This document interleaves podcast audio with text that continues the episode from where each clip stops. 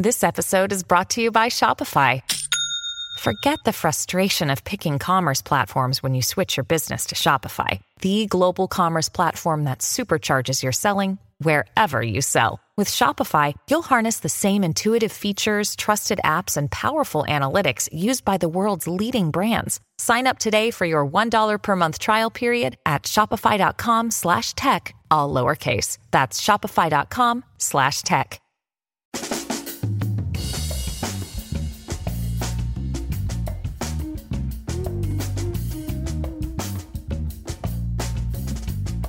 From everywhere USA, it's Fox Across America with Jimmy Failla. It's the best of Fox Across America with Jimmy Failla. Here we go. Here we go from the greatest country in the world, broadcasting from the tippy top of the world famous Fox News headquarters in New York City. It's your main man, Jimmy Failla, wishing you a Merry Christmas on this holiday best of edition of Fox Across America. I am, of course, off somewhere celebrating with Jenny and Lincoln and getting periodic reminders from the wardrobe department not to eat so much. Uh, but here on the radio, my recorded voice, greeting you and yours and wishing you the happiest and healthiest of holidays. We have curated a best of with some of the people I'm most thankful for this year. Some of the conversations I felt did the best job of capturing the spirit of this show, this thing you are a part of, this thing that makes me thankful for fine folks like yourself every dang day, which is people who get how lucky we are to live in this country, people who get that the whole point of being alive is to have fun. So today, we brought you non-stop fun. It's a radio Christmas cookie. You'll probably have a stomach ache by the end of it and be calling yourself names,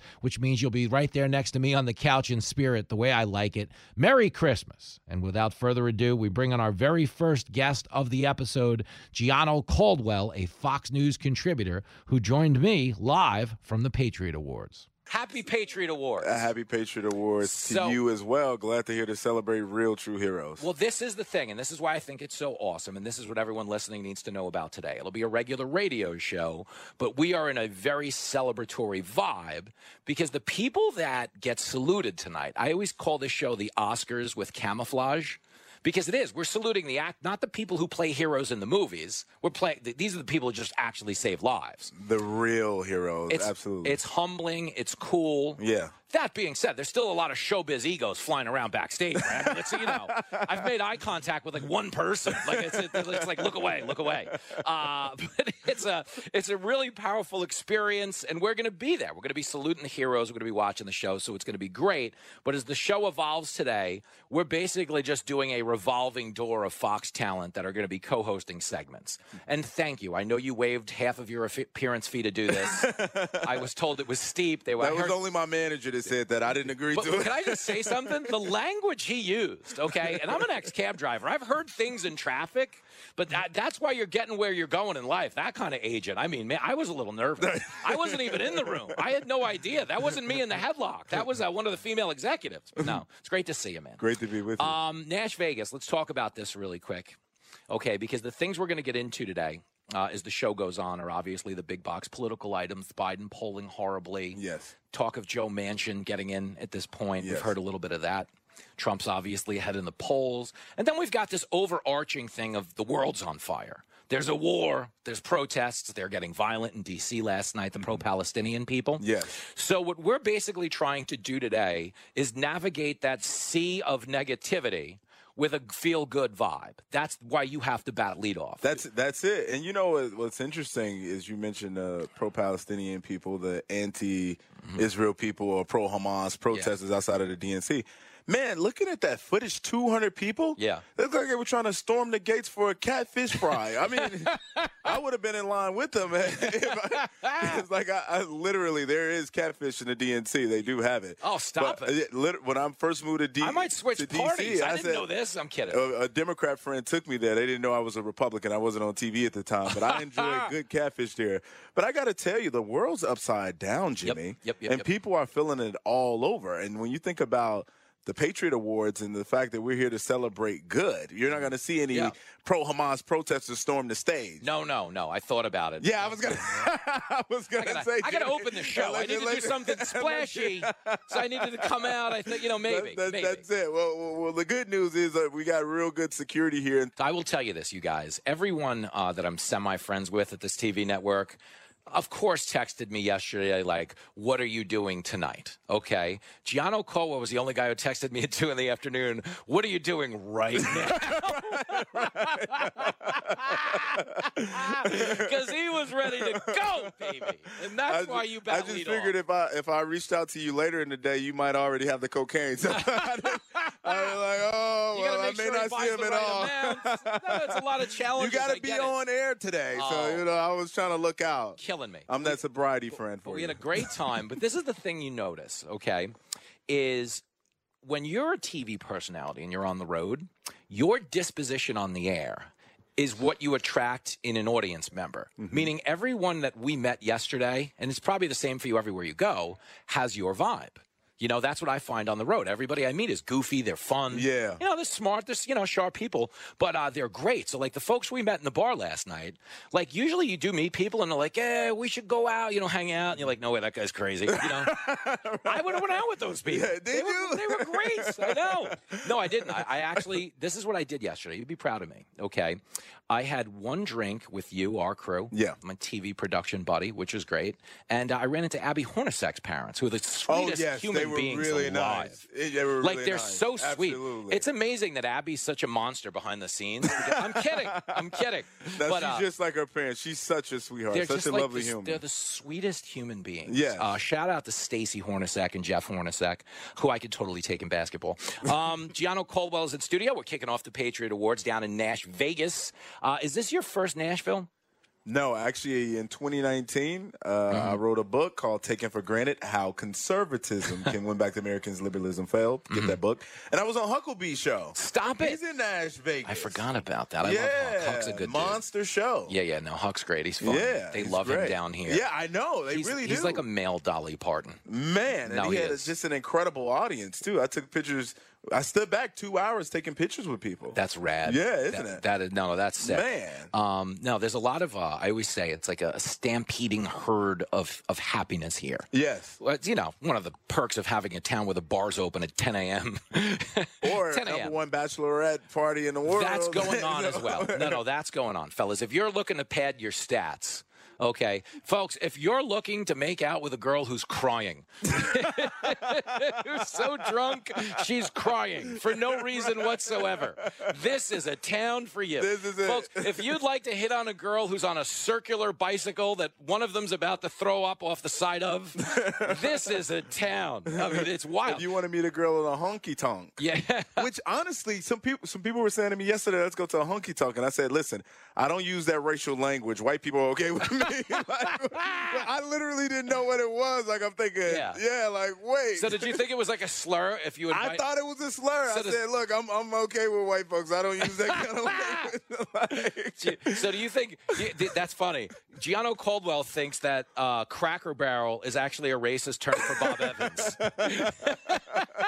I said, I want no parts of this. And then I happened to walk past a building and it said a honky tonk. And I said, Oh, this is a real thing. Yeah, man. Maybe like it's Yep. okay. Yo, man. Yo, man. The tattoo parlors, the boots, it's all going down, man. That's right. Uh, I love it. I think it's great. And, and, you know, the thing is, when we get out there tonight and this whole vibe goes on, okay, when it's over and we're done saluting all the heroes, which is very powerful, Yes. But it spills into like the after party and That's the right. streets and it really is like such a cool thing. It is. You know what it reminds me of, G? This is what it reminds me of. You know those Starburst commercials where the guy's like just bored at work, he bites a Starburst and like a tidal wave comes in and there's like a marching band playing and women are in bikinis. All right, maybe I took it. Yeah, I'm like, that's your commercial. You didn't watch that version of the commercial, but it has that vibe. Everything just kind of takes off when you get down here. So I've been digging it. Okay. Uh, last thing I'll hit you with. It's a political question. I'm sorry to do this. We've been having such a nice. No, time. let's go. Let's We've been having such a nice time. Um, one of the big conversations uh, rev- today on our show revolves around TikTok. And the fact that we've got kids now getting on TikTok and being like, Osama bin Laden was right because of this Right, TikTok letter. Yeah, that's what I mean. So, like, really quickly, okay? Are we supposed to go back to beating our kids a little bit just to get people in line? Let's know, talk I, about I've it. often wondered about that, and you know, parenting has failed largely. In That's a what I mean. these That's what I'm trying to say. communities, whether it Parents are blowing it. Yeah, like all over the country. Whether you be in urban America, you're in the country, you're in the suburbs. It seems as though there's been a failure there. Mm-hmm. But at the same time, kids have become much more independent and they really question everything. Mm-hmm. Which is good, but when you see kind of the rhetoric they're Yeah. Uh-huh. following when it comes to the Israel Palestinian fight, it's like, what are they thinking?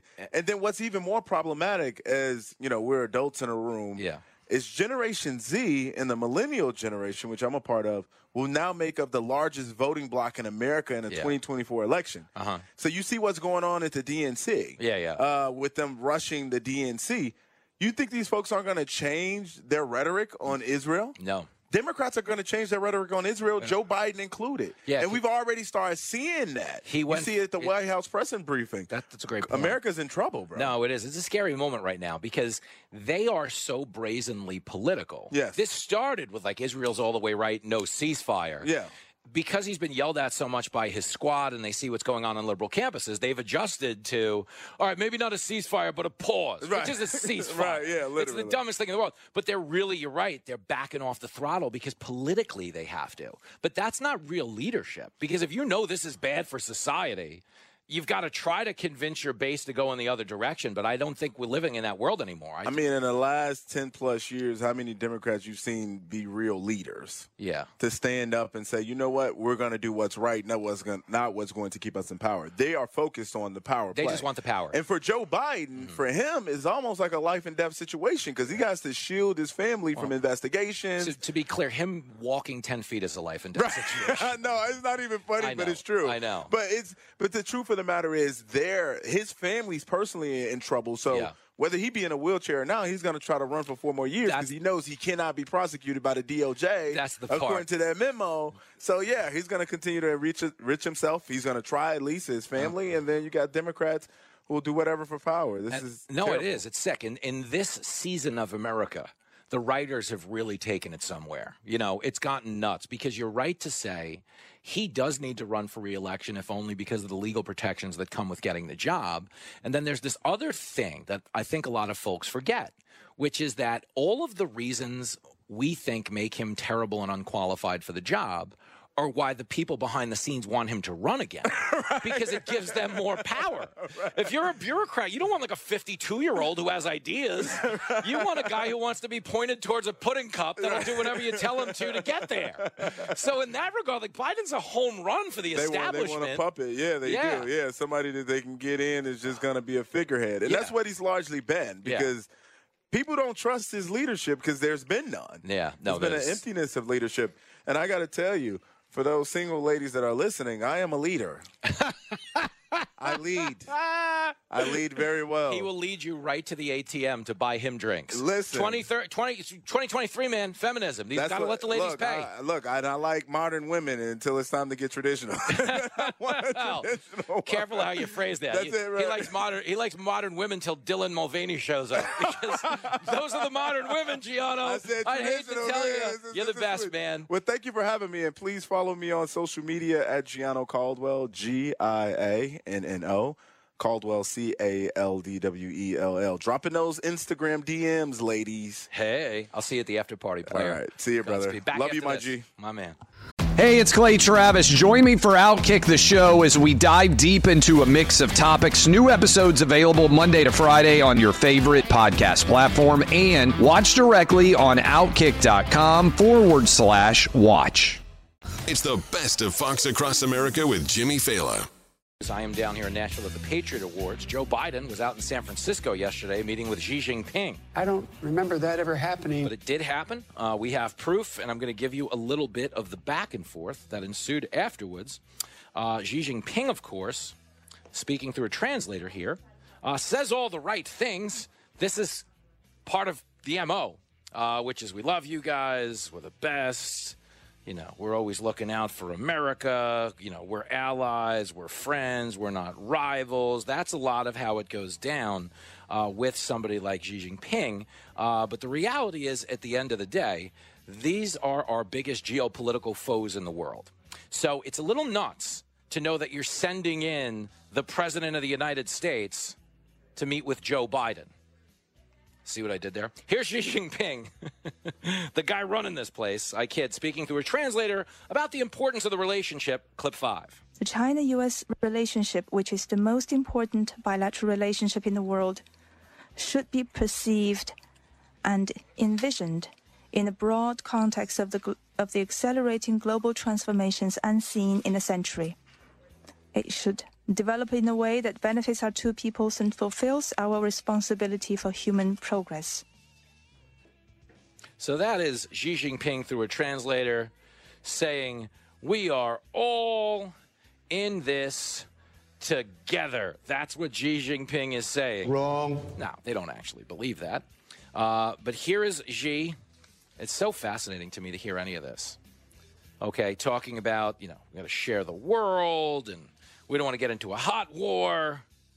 Okay, but the reality is, everything I'm about to play for you has one thing in common, and there is no actual commitment or deliverable to improving the quality of anything between the U.S. and China. It's a photo op. You get out there, okay? Xi's job yesterday was basically to get on the world stage, say the right things about his relationship with America, and make sure Biden walked in the right direction when he was done talking to the guy. Biden is such a disaster. But that's basically his job. Like Xi's there yesterday for about five minutes on the world stage. He's Joe Biden's nurse. He's got to make it look like they're both having a dialogue. But did they actually get together and talk alone? The answer would be no. If you've noticed, every one of these photos that gets released shows them sitting at a table, flanked by five guys on either side because it's ultimately the five guys that do most of the heavy lifting and the world leaders just nod on. Tell it like it is. Okay, it's not a situation where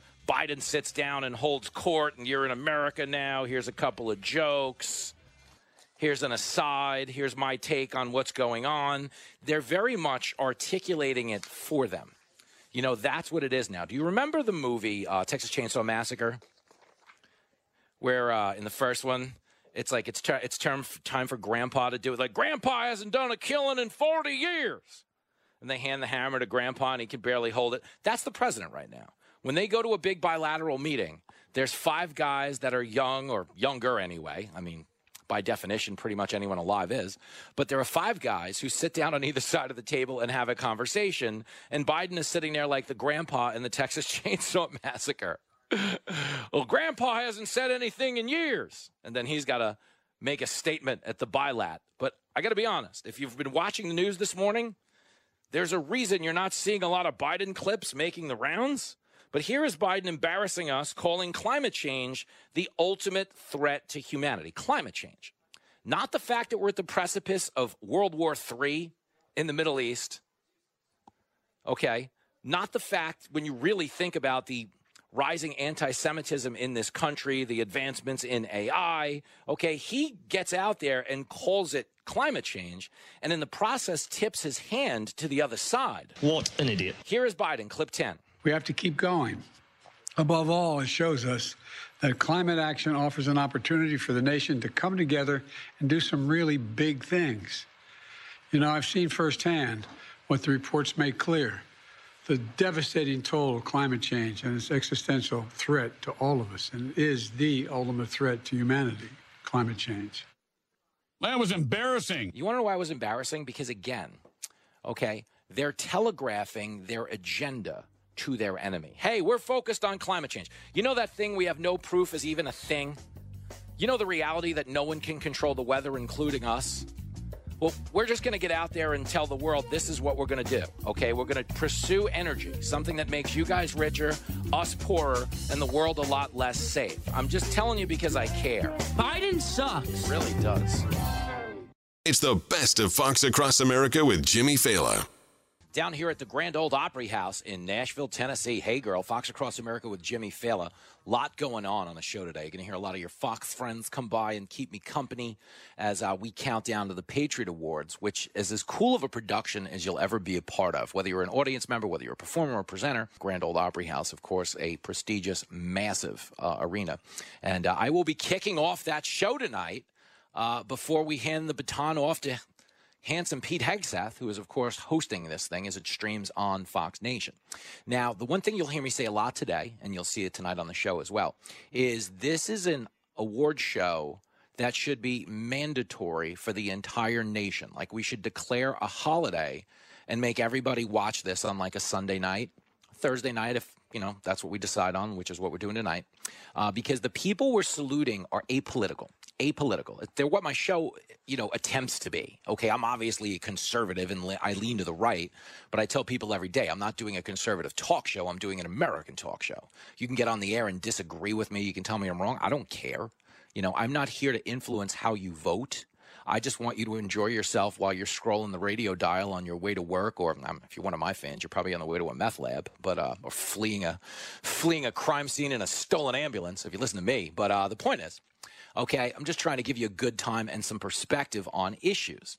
And what you get out there on stage at the Patriot Awards are the people who actually put their lives on the line. Like when a Hollywood actor who plays a cop for a living gets on stage and lectures you about politics, you're not actually getting the words of a hero. You know, you're getting the words of a closeted gay man with an eating disorder who does a lot of cocaine and pretends to be a cop for $30 million a picture. Okay, that's what you're getting. You know, when an actress gets out there and gives you a lecture in, at the Oscars on inequality, she's doing so in a dress that costs more money than your house. Okay, these are the people that are out there with skin in the game. These are the people putting on uniforms, whether they're military uniforms, police uniforms, first responder uniforms, fireman uniforms, EMTs, everything. Border Patrol agents, everything you can think of that comes with a uniform and the mission of protecting the American people. And you understand the true heroes when the game is on the line don't show up to a crime scene and go, Are you a Republican or a Democrat? They just try to neutralize the threat. They just try to treat the wounded. They just try to restore some semblance of order. That's who these people are. They are the actual heroes. They're the offensive line of life. You know, any quarterback you know that's a Hall of Famer is a Hall of Famer because he played behind a really good offensive line. You might not be able to name them, but the reason you can name quarterbacks is because they were really good offensive lines. Okay? Absent that, with no time to throw, with no protection, you can't throw the ball on your back which is how our New York Giants beat up the Patriots in two Super Bowls. They got the Tom Brady and his gorgeous hair, uh, and they made him nervous. They disrupted the rhythm of that offense. And ultimately, the Giants were too much man at the line of scrimmage, and that is what dictated the fortunes in those two Super Bowls. And the reality is, in life, okay, we are all living the life of a Hall of Fame quarterback. You might not be shagging chicks on the Daily Mail every day like Tom Brady. You might not be parading around in a super yacht. But comparative to the rest of the world, you live in America where you have American privilege. You have freedoms that don't exist in other parts of the world. You have an upward mobility in your life that's unique to where we live. I mean, if you were to break down my life, and the reason we talk about it a lot is, yeah, I was a cab driver. Now I'm on the radio. I'm all over the TV. Is because if I could do it, you could do it. I'm not saying this is what you want to do. I don't know that you want to live with this many voices in your head, dress like an overweight figure skater. But the point is, if you wanted to, you could pursue it because you live in America. And the reason okay, we have these lanes to run in is because of the people we're honoring tonight. Whether it's the soldier, the cop, the fireman, or the EMT, or the Border Patrol agent who is working an HR job right now because they've let everybody into the country and they're doing a lot more paperwork than they are policing. But the reality is that offensive line of life, the people behind the scenes that make things go round, that's what we're saluting. Okay. And I'm saluting truckers every day on this show for that same reason. Nothing you interact with on a daily basis gets to you without a truck. Okay. And nothing. Okay. At some point, it winds up on a truck. And because of that, okay, you're able to enjoy the quality of life that you do in this country. So it's a really cool thing to be a part of and it's a, a, really good source of perspective if you don't have some. So if you're not here, I would go on Fox Nation and watch it. Uh, if you're somewhere local, you got about six hours till showtime. I would make a bender out of it. Go to the Patriot Awards the way I went to Nashville, uh, to Graceland the first time, other side of Tennessee, down in Memphis. We were sitting around listening to Elvis once. Me, my friend Pat Shelley, who's a, just a good time mess, and my good buddy Lauren Arrigo owns a fabulous. If you're on Long Island, she owns Pietro's in East Meadow, really good Italian eatery. Uh, of course, I don't go because I'm being told I'm not allowed to eat carbs. Uh, they have a shock collar around me when the bread dish comes out. But the point is, uh, these are fine people. And one day we were sitting together on a Friday night. It was like 3:30 in the afternoon, listening to Elvis was on the radio. I'm like, hey, you want to go to Graceland? Like we were making plans for the night. We're gonna go to the happy hour. We go to the bar. I was like, you want to go to Graceland? And they were like, it just made sense. We were like, yeah, let's let's go. And we actually bought tickets Southwest out uh, on Long Island at Islip Airport and flew down to Graceland. Like five hours after we hatched the idea, we were on a plane halfway here. And that's the kind of thing that only happens in this country. And you realize those type of benders only happen uh, because of the people who make your freedoms possible. So it's a really cool thing to be a part of. And if you want to go on a Graceland vendor, uh, you know, bender, okay, you're not going to wind up at Elvis's house, but you are going to hang out with me, someone who has the food and pill intake of late stage Elvis. Okay, you'll see shiny rhinestones. You'll see some type of offensive clothing. and I'm sure I'm going to sweat on stage. It'll be the closest thing. You won't quite have the king, you'll have the Rodney King, but it'll be a good time. Okay, back to politics for a second. Now that I'm done trying to do some tourism work, the thing going on right now that I really find fascinating about our politics is the country is situated in a very unique place. And what I mean by that is a lot of families have had the conversation about needing to take grandpa's car keys away. But we're having the conversation about the need to take away grandpa's nuclear codes. Okay. We've got a dude in the White House right now. I mean him no ill will there, but go for the grace of God go I. But we've got a guy in the White House right now who has no idea where he is. We have a president that is clearly not all there. So one of the hot reports as we got on the air today, you know, you try to keep up the speed on this, is that Joe Manchin, Joe Manchin says that he wants to run now. He says that he's thinking about running. Okay, it's not, you know, definite, but he'd love to run. And why are people doing that? It's two part. One is they realize the guy in power by no means has a lock on this nomination. None whatsoever. I understand he's a president, and historically it's hard to get an incumbent president off the ticket, but we're in different terrain now. And that's why you see Dean Phillips in Minneapolis. That's why you see, you know, guys like RFK threw their hat in the ring and ultimately got forced to run independent because the Democrats wouldn't give them the time of day. You know, obviously that moonbat Marianne Williamson is in the ring as well. The reason you hear conversations about everybody getting into the race is they realize if Biden's the nominee, they're going to lose. Which is also why you're seeing so much public posturing out of Gavin Newsom. Gavin Newsom meeting with Xi Jinping, Gavin Newsom cleaning up the streets of San Francisco. And you understand the reason that went over is he knows Newsom himself if he winds up running and being the nominee. Okay, they know San Francisco is an eyesore. They know it's a political liability, and they don't want the Republicans to be able to use it against them. So here is Newsom answering the charge, okay, of, hey, you just cleaned up because Xi Jinping's coming over. How come you don't clean up when regular people are living? Okay. And his answer, you know, I admire the candor here. He tells you the truth because the regular people don't matter. Uh, here it is. It's clip 12. Anytime you put on an event, by definition, you know, you, you have people over your house, you're going to clean up the house. Uh, you're going to make sure the kids, you know, make their beds. You know, take the socks, you know, let's put them in the drawer, in the hamper. Uh, and that, that's you know, you have 21 world leaders, you got tens of thousands of people coming from all uh, around the globe. Uh, what an opportunity to showcase the world's most extraordinary place, San Francisco. This is a crown jewel. I was just with President Xi. First thing he talked about was San Francisco. I mean, dude. Garbage like you just makes me sick. Yeah, I was just with Gavin Newsom. I was over with Xi Jinping. The first thing he said was how nice San Francisco is. Yeah, but you know what the citizenry's been saying? You know what the first thing they've been saying when they've walked out of the door the last five years? Run. Run for your life. There's a pantless hobbit, some kind of angry day drunk time traveler who's coming after me. Okay, San Francisco. I say this all the time. If you've ever watched the thriller video with Michael Jackson, okay, I used to assume when I watched Thriller that all of those people who came up out of the manholes with ripped faces and clothes were actors. They're just people in San Francisco. It's just like live in Union Square. It's sad. It's de- it's depraved. It's really depressing. I've been there with Jenny and Lincoln a couple times, and uh, you can't drive around it and not feel like you're in the behind the music version of a city. You know, when you watch behind the music, you're like, this band's amazing. They had all these hits. They're flying first class. They're selling out arenas. They're shagging starlets left and right every time you turn around. Somebody's doing another bump of cocaine off another fake breast, you know, something like that. what the hell did you just say? Okay. But then the behind the music starts to get ominous. Okay. And you're no longer hearing about the glam life. You're hearing about the they let themselves go. Okay. These guys started to get sloppy drunk during the day. They're crashing cars.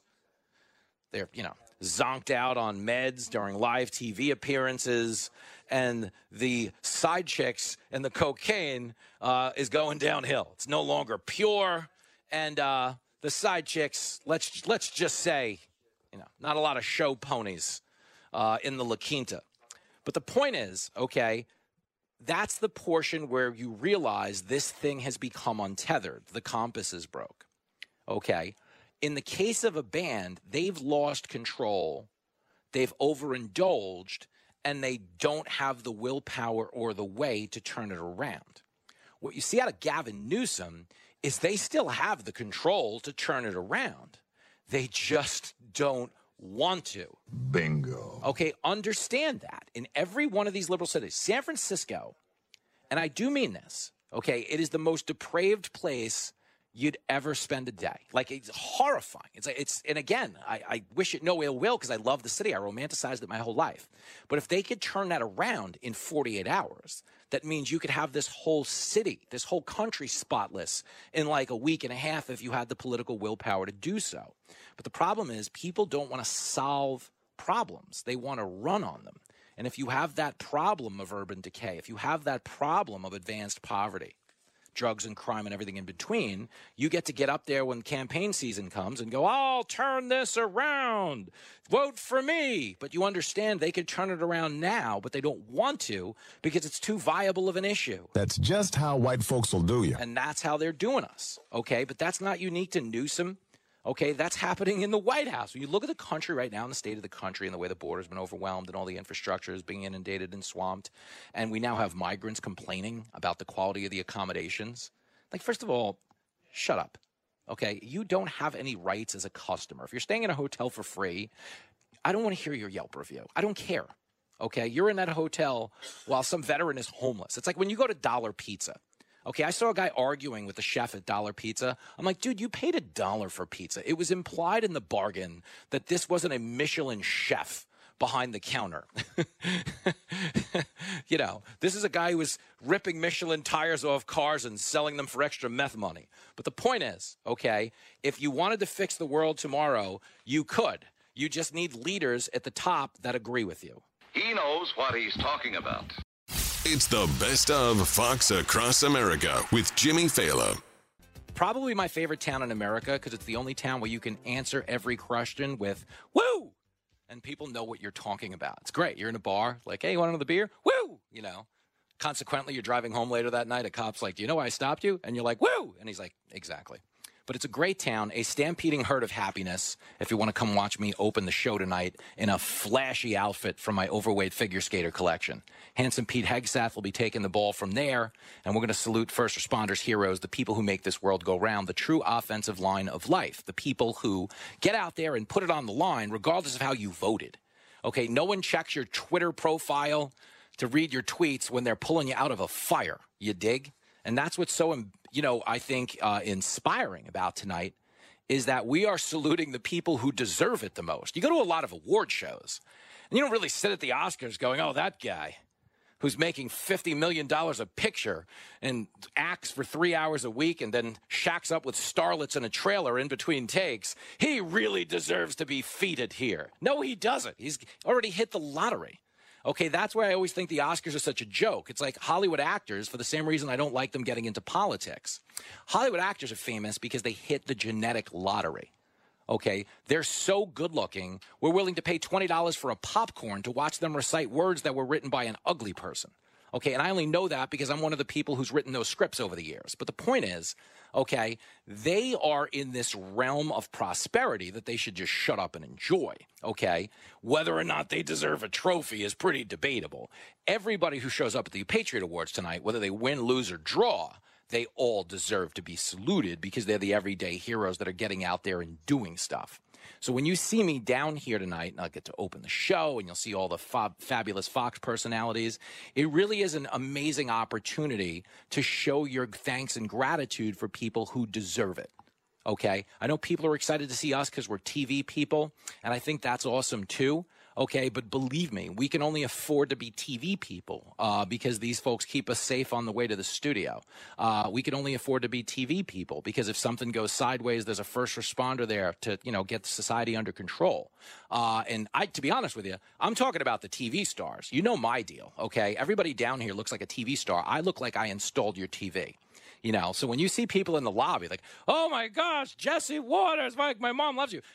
They see me and they're just like, Jimmy Failla, do me a favor. Can you pick up the other end of this couch? We're just trying to move it over a few feet. If you could help me, I'd appreciate it. Jimmy, my car's running outside. Could you go sit in it? It was like crazy. I'm like the only TV guy who gets like tipped by his audience. They're like, here's a five, do something nice. Uh, but the point is, uh, as a regular guy, I love a night that dishes out for the regular guy. Okay, but the truth is, on paper, you might describe these people as regular, but they're the real heroes. They're the people who, when you were playing games as a kid, actually wanted to be the hero. Like they didn't let go of that. Like when you stopped dressing up as Captain America, okay, because you had matured. Like I, I stopped dressing as Captain America because the outfit didn't fit anymore. I was a chubby little kid. Okay, but when you stopped, it's because you were evolving as an adult and you were going in a different direction. When I stopped being, uh, you know, Captain America, okay, it was for my own reason. But these people didn't stop. They wanted to be the hero and they pursued a life that would allow them to be the hero. And that's what you're here saluting on a night like tonight. So it really is rad, man. It's such a cool thing to be around. Uh, and for me, you know, you get to open the show, but most excitedly is you get to sit there and you actually really like take it in. And these people get to leave you know, feeling like we care. Uh, until they see us in the bar at the after party. And then they realize as much as we do care, we're human just like them. And uh, that bar's going to be open, and this town is going to be closed in style at the Patriot Awards down here in the Grand Ole Opry House in Nash Vegas. Back after this with Harris Faulkner and Raymond Arroyo. Hey, girl.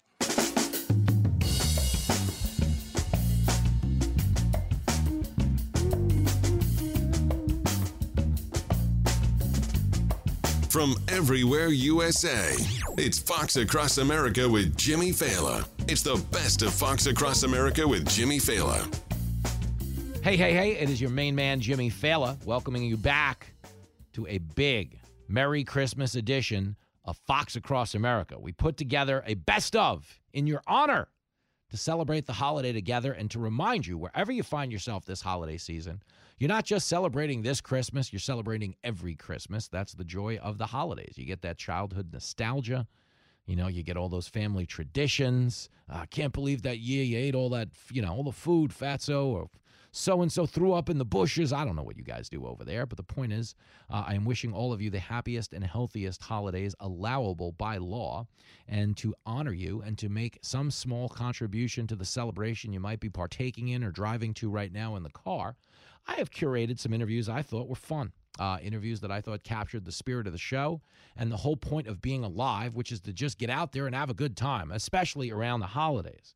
So, without getting too far off into the weeds, which is hard to do because I live in New York and everything smells like weed, uh, I bring on a man who put out a Christmas album of his own this year who actually went on tour with Jose Feliciano, the guy singing Feliz Navidad every three minutes out of your radio speakers, uh, and made a lot of people happy with his crooning and his concert going and his wit and wisdom and banter that you catch on the Ingraham Angle every week. I am, of course, talking about the belle of the ball, uh, Raymond Arroyo, who joined me in this segment to discuss the protests this year out of D- outside of DNC headquarters. This was a fun one. It was very ridiculous. There's a lot of goofy humor uh, because that's every segment I do with Raymond Arroyo. But on a day like today, I'm especially thankful to share one with you. So here you go, Snookums, a little radio stocking stuffer from me to you. We were talking about uh, the conditions on the ground outside the DNC last night, where the protests got a little violent got a little violent outside the DNC in D.C., and this is the problem the Democrats are going to run into. Uh, and they've already run into it according to the polls at a political level, is there is a large wing, I mean a huge wing of the Democratic Party that is pro Hamas. And it's that's a sad it's a sad thing to say. It doesn't feel good to say. It's not anything I'm happy about. Uh, but the reality is the language of identity politics has reduced the conversation intellectually to such a lazy place where you're willing to overlook anything, okay, as long as it fits in the terms and definitions you've been fed in your jargon of identity politics. So when it comes to the Israeli Palestinian conflict, okay, they tell you the Israelis are occupiers, but they're not. They're not in Gaza. It's Gaza. Okay, they say they're committing genocide against Muslims. Folks, there are 2 million Muslims living peacefully in Israel. Okay, they're not going into Gaza because they're Muslims and they want to wipe them out. If the goal was to wipe out Muslims, they'd start in their own country. But they're not doing that, you understand?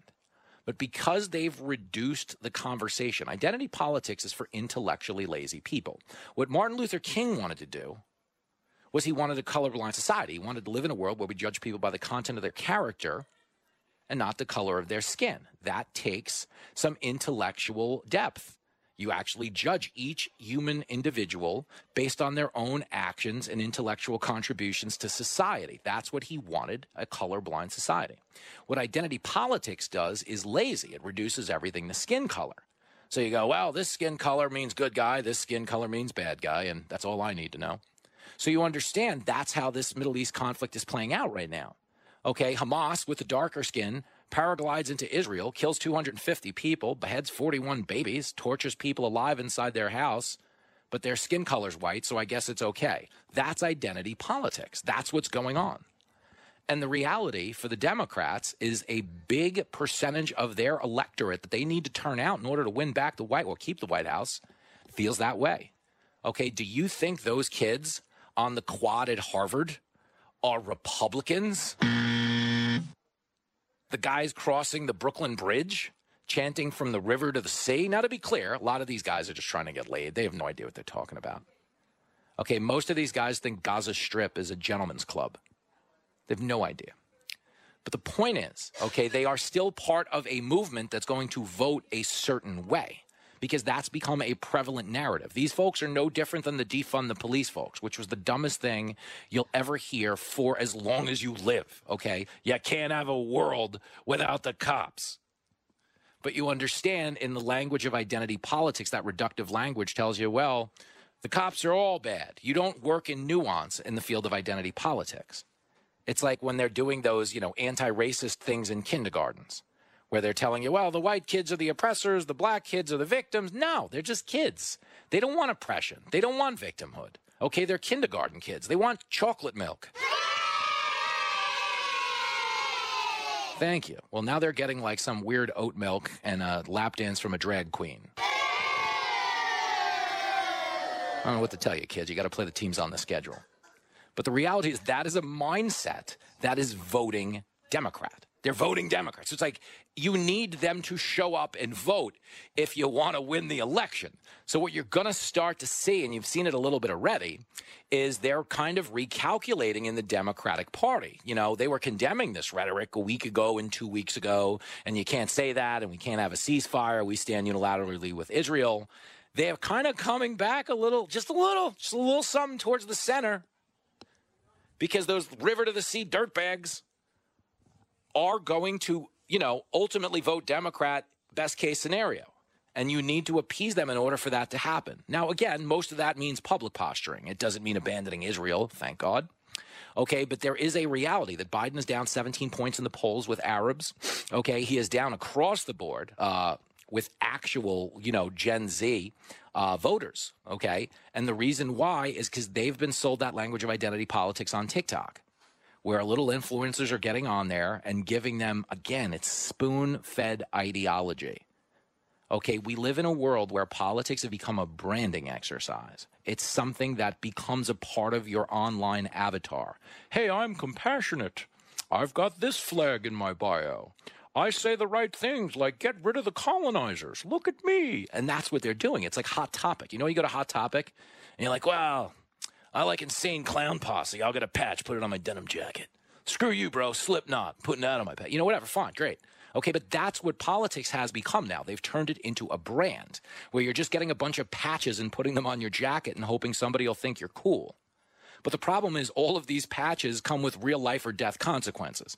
Now, to be clear, a Slipknot concert does too, if you've ever seen how many drinks and drugs they have in the parking lot. But the point is, okay, when it comes to identity politics, the consequence involves war and you know, actual real life and death. So it's heavy. It's a heavy thing to watch, but it's something they're wrestling with internally at the DNC because they don't have an electorate that largely wants to do the right thing. Like you can hate Republican leadership, okay, but there's no Republican running on anything other than America first. There's no Republican running on anything other than, okay, peace through strength. You know, every one of you was in a house at some point with an adult figure when you were getting restless and ornery and wrestling with your brother or, you know, beating your sister with a stack of dictionaries. I mean, mine was into that. She was kinky and weird. But the point is, we've all been in those places where you're getting a little restless. The kids are trashing the living room, and someone goes, Hey, knock it off. And every one of you like, oh, we better pull it together quick. or There's a belt or a spoon coming our way. Okay, that's what America has largely been to the world. Okay, but what the Democratic Party has to cater to is the kids that didn't have hey, knock it off to get them back into line. The Democrats are catering to the kids who got a timeout, the kids who don't live by the credo that if you act like an a hole, bad things are going to happen. He's a lousy dad, but he's right. Okay, they're catering to this other thing where their emotions are their facts. Okay, we were told that Israel's an oppressor and an occupier, and you can do anything to an occupier. And I don't know. And like, you know, somebody just needs to throw a shoe at one of these kids. Okay, but earlier in life. Okay, the reality is that's what they're catering to. They're catering to a subset of people who can't be wrong because they use terms like my truth. Okay, this is my truth. That was embarrassing. Okay, there's no such thing as your truth. As we all know, there's only the truth. Okay, and the truth is, right now, the people running the Democratic Party have no idea what they're doing. They're completely unmoored. It's a broken compass where they really, really, really want power. So they're willing to do anything they can to get it. You know, what do we got to do? Say defund the police? All right, guys, defund the police. No, it's great. Walls are bad. We should be building bridges, not walls. All right, yeah, that's fine. No, open up the border. That's what they're doing. That's reality right now. And in the hot topic they're catering to, the patches kids are putting on their denim jackets, they're putting on patches like open border. They're putting on patches like defund the police, you know. No human being is illegal you know, until those human beings show up to a sanctuary city, at which point they're like, Get them out of here. Get them out. That's my favorite thing in the world, Martha's Vineyard. It's like the richest vacation enclave. Dude, they are where Obama lives in Martha's Vineyard. They are so rich. They're using people as furniture. Like you go to like a, you know, a Levitz or something, you know what I mean? You go you go buy you go buy something, Raymour and Flanigan's. you go to Bob's. Bob's is great. If you want a recliner slash microwave that can sharpen your lawnmower blade, Bob's has a great couch for you at an affordable price. My favorite thing about Bob's. this is like this is a this is a pleather cat cage slash barbecue brisket smoker on sale for three ninety nine this Memorial Day weekend. You gotta love Bob's. They're doing it all. Uh, but the point is, okay, up in Martha's Vineyard, they ain't going to Bob's. They're sitting on a guy named Bob. hey, could you arch your back a little bit? I, I want to see the TV better. Okay, they're that rich. They have every resource known to man. But when the migrants actually showed up, 42 of them on a bus, they were like, hell no, ain't nobody got time for that. And they sent them off to a military base within 24 hours of them actually getting there. That's just how white folks will do you. And that is how white folks did them. Okay, but that's who the Biden administration has to cater to if they want to win re-election. They'll do anything to get power. Okay, but in order to get power, you need a good percentage of these people to show up to the polls. It's only so many ballots you can print up in the middle of the night, folks. I kid, stop it. You stop it. I'm being silly. But the point is, okay, they need these people to turn out. And if they're going to turn out, they need to be motivated. And if they need to be motivated, they need to hear a lot of stupid stuff. So buckle up, girlfriend, because it ain't going to get any calmer anytime soon. It's the best of Fox Across America with Jimmy Failla. But in this moment, I'm doing a three hour radio show. I'm, of course, distilling a lot of news. And I looked out at the world and I was like, man, you know, the border's overrun. We're on the verge of World War III. Xi Jinping just bossed around our president. Nobody feels sh- safe in the streets anymore. Who's ready for some comedy? And joining me now on the show, life is just paved so smoothly for this next guest, a multimedia matinee idol, and I do mean multimedia because he's got a fantastic Christmas album that we'll get into. Raymond Arroyo is back on the show. Hey, girl. Oh my God! Great to see I you. I love being with you, Jimmy. But you don't need me to do comedy. You're you had it well in hand, my friend. Oh, and I buddy. cannot wait for tonight when you are opening here at the Opry House. It's it's a big one, Raymond. Yeah, Uh, for you, my well, gosh, for all of us. Well, it's weird because everyone you know is in the audience, so it half feels like an intervention.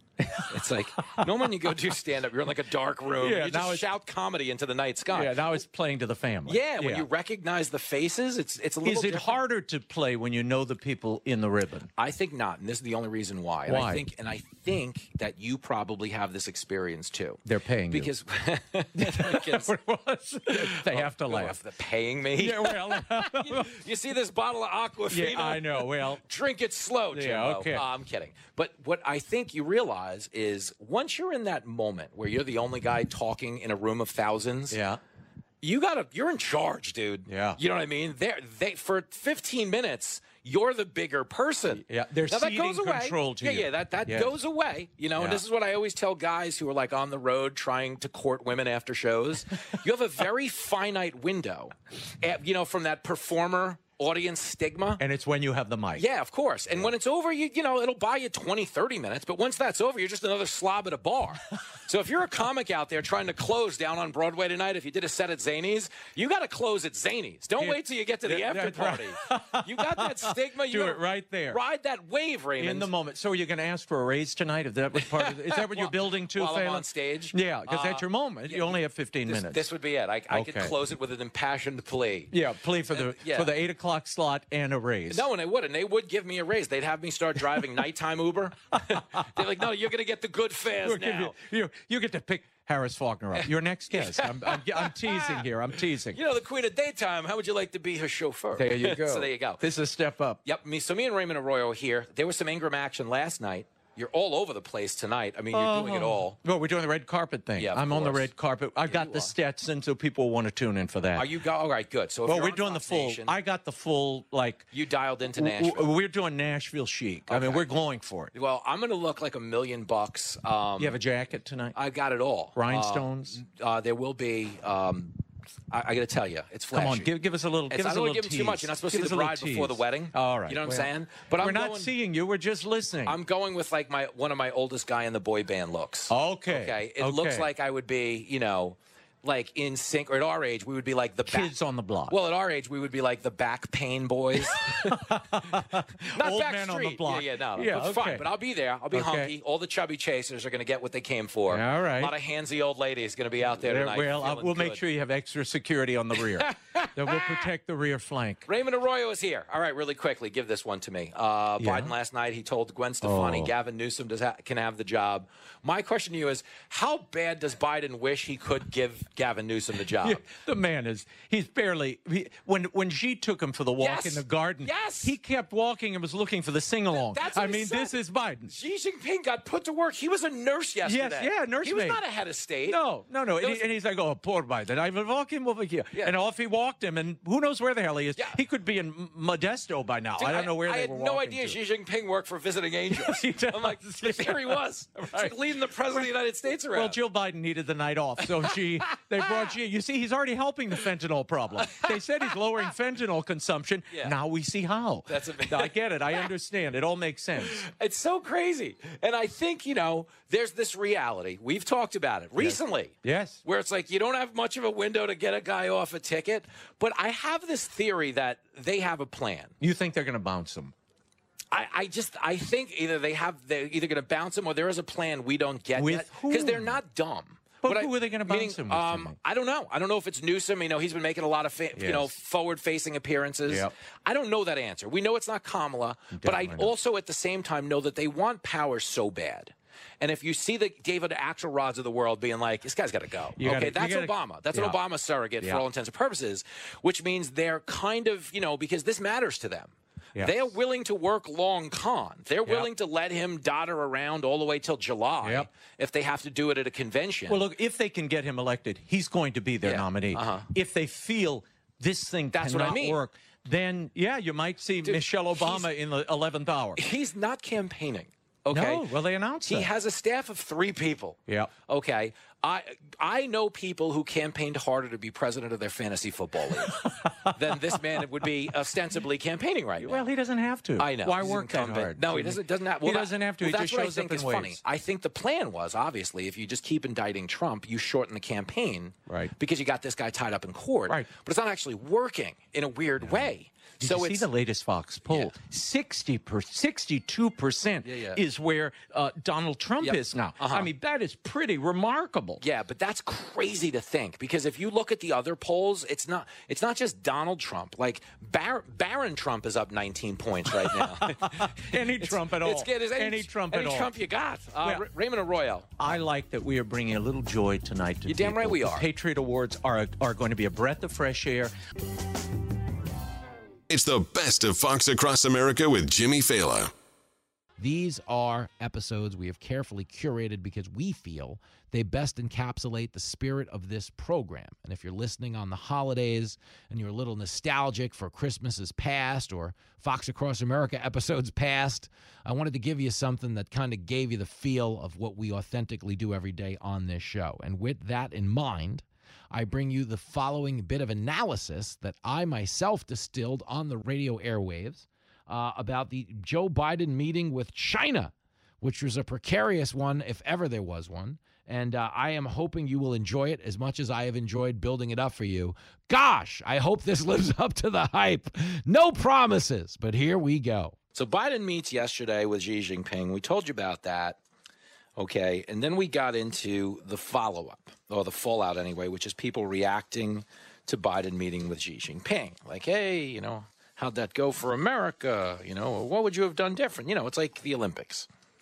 The gymnast gets up there, does the floor routine, flips off the pommel horse, all that stuff. And then you go to the kiss and cry room and uh, you see your scores. Oh, only a seven from the Swedish judge. So you understand Biden had his big meeting yesterday, and now they're off to the kiss and cry room to see their scores. I want to give you some of the reaction from that uh, because it's interesting. Okay. Here's Joe Manchin's reaction uh, to tell you everything you need to know about how it's going for Biden. Here's Joe Manchin's reacted. Uh, clip 15. I'm going to do everything in my power to make sure and mobilize that moderate, sensible, common sense middle. The middle's gone. There's not many of us centrists left. And if I can reinvigorate that, and I said, I will do everything that I possibly can. I'm totally, absolutely scared to death that Donald Trump would become president again. I think we will lose democracy as we need, know it. Oh. There's a slob. There's a real slob. Okay, so this is the one angle Manchin's going with. Really is embarrassing. Like Donald Trump, it could end democracy as we know it. Okay, right now they're jailing their political opponents. Bingo. when you talk about undermining faith in democracy, okay, and it's not to say I can defend every one of Trump's actions in the aftermath of 2020, but obviously everyone listening, okay, and the dog you walk every morning knows that the Democrat behavior in the aftermath of 2016 was not to call it legitimate and go, all right, we lost fair and square. Now let's hear this Trump fella out. Okay, that's not what went on. Okay, Democrats like to tell you, well, you can't undermine faith in our elections. Democrats are so full of crap. Because not only have they undermined faith in elections, which is what they spent 2016's aftermath doing, but they've undermined faith in some of our most important institutions when it comes to the DOJ. Okay, we've never indicted a president in 247 year history of the country. We've now indicted a guy 91 times, and I'm being honest. A lot of the charges, they really are like garbage charges. Like the charge in New York is absurd. No one's ever been charged for it in the history of the state, and no one is claiming injury. There's no one out there being like, we gave this guy a loan that we shouldn't have, and we didn't get paid. That didn't happen.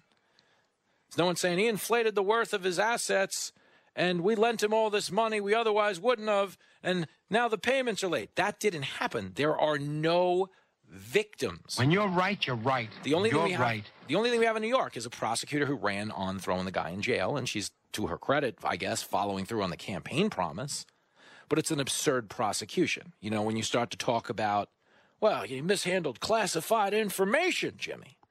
Okay, I'm going to go out on a limb and say he's not the first high ranking government official to mishandle classified information. I'm Hillary Clinton, and I approve this message. Okay, and understand though, when we have that conversation, they go, yeah, but it was different because she cooperated with the invent. Wrong. No, she didn't.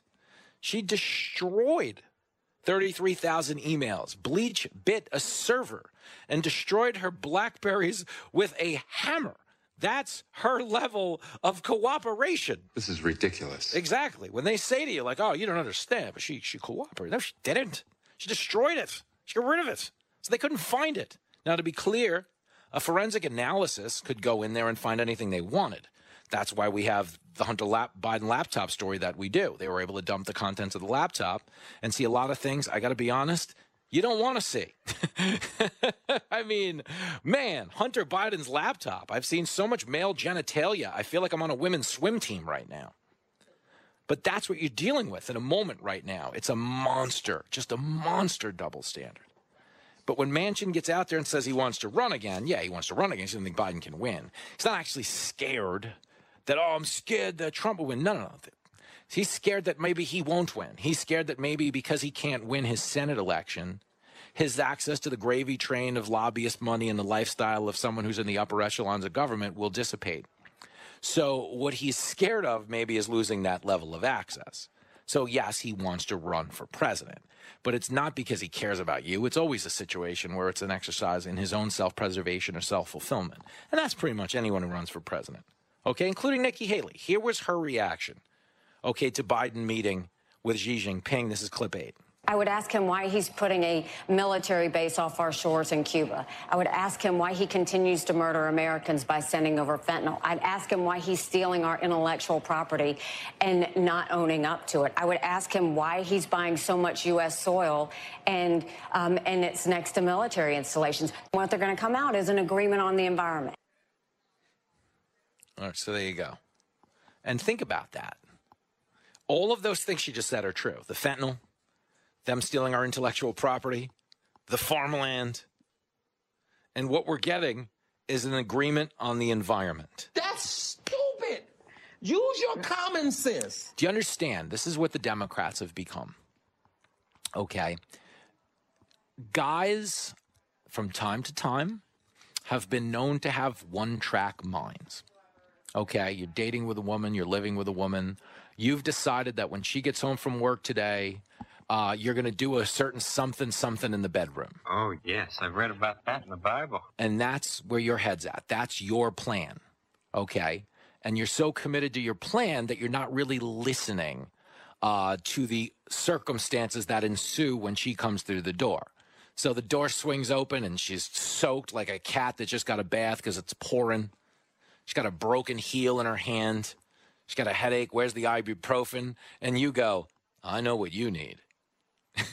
and I got to be honest with you, it ain't what she needs right then and there. He knows what he's talking about. Okay, but that's who the Democrats are with climate change. The electorate is looking out and going, the economy's bad. The streets aren't safe. The border's overrun. We're sending all our money to Ukraine and we don't have any here. And the Democrats are going, I know what you need. Little climate change. And that's what we did yesterday with our biggest geopolitical foe in the world, China. Okay, we sat down and said, hey, do you mind pretending we can control the weather? Can we make some kind of deal?